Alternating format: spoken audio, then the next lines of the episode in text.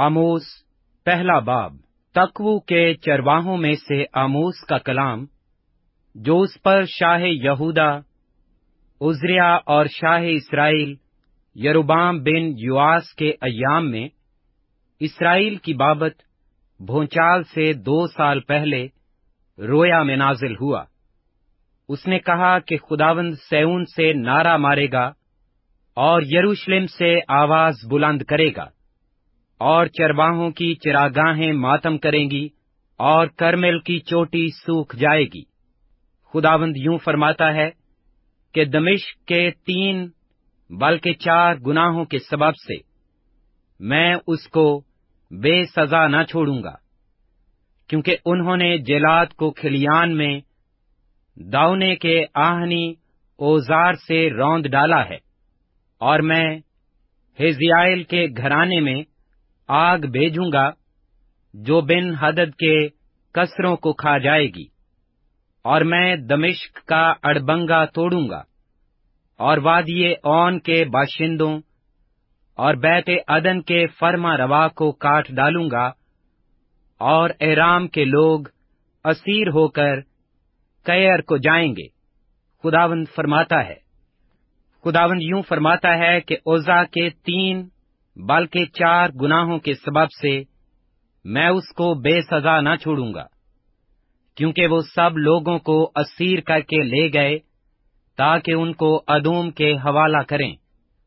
پس میں اوزا کی شہر پناہ پر آگ بھیجوں گا، جو اس کے کسروں کو کھا جائے گی اور اشدود کے باشندوں اور اسکلون کے فرما روا کو کاٹ ڈالوں گا۔ اور اکرون پر ہاتھ چلاؤں گا اور فلسطینوں کے باقی لوگ نیست ہو جائیں گے۔ خداوند خدا فرماتا ہے۔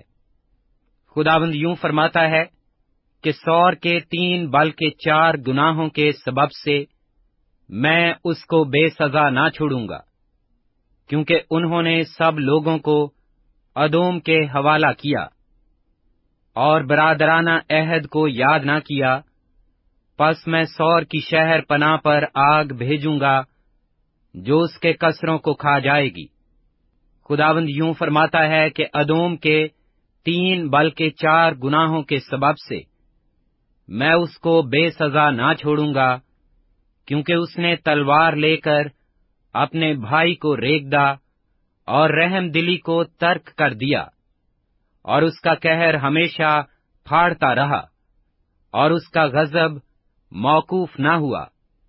پس میں تیمان پر آگ بھیجوں گا اور وہ بسرا کے کسروں کو کھا جائے گی۔